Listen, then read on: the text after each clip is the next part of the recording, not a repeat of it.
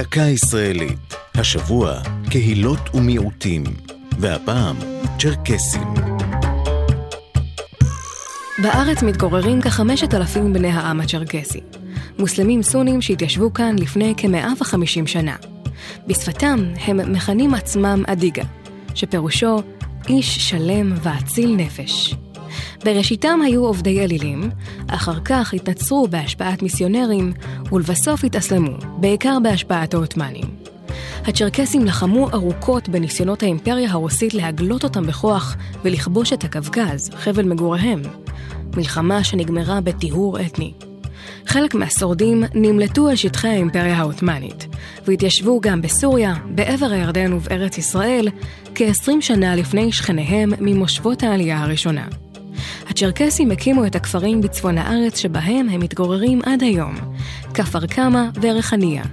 הם שומרים בקנאות על שפתם, מנהגיהם התרבותיים ועל זהותם כמוסלמים. בני הקהילה נישאים לרוב בתוכה. בה בעת הם מעורבים בחברה הישראלית. כבר בזמן מלחמת העצמאות התגייסו צ'רקסים לצה"ל, וכיום מרבית הגברים משרתים שירות חובה בצבא, בעוד הנשים פטורות. קפטן נבחרת ישראל בכדורגל, ביברס נטחו, הוא צ'רקסי גאה. זו הייתה דקה ישראלית על קהילות, מיעוטים וצ'רקסים. כתבה והגישה עדן לוי, ייעוץ הדוקטור חן ברם, עורך ליאור פרידמן.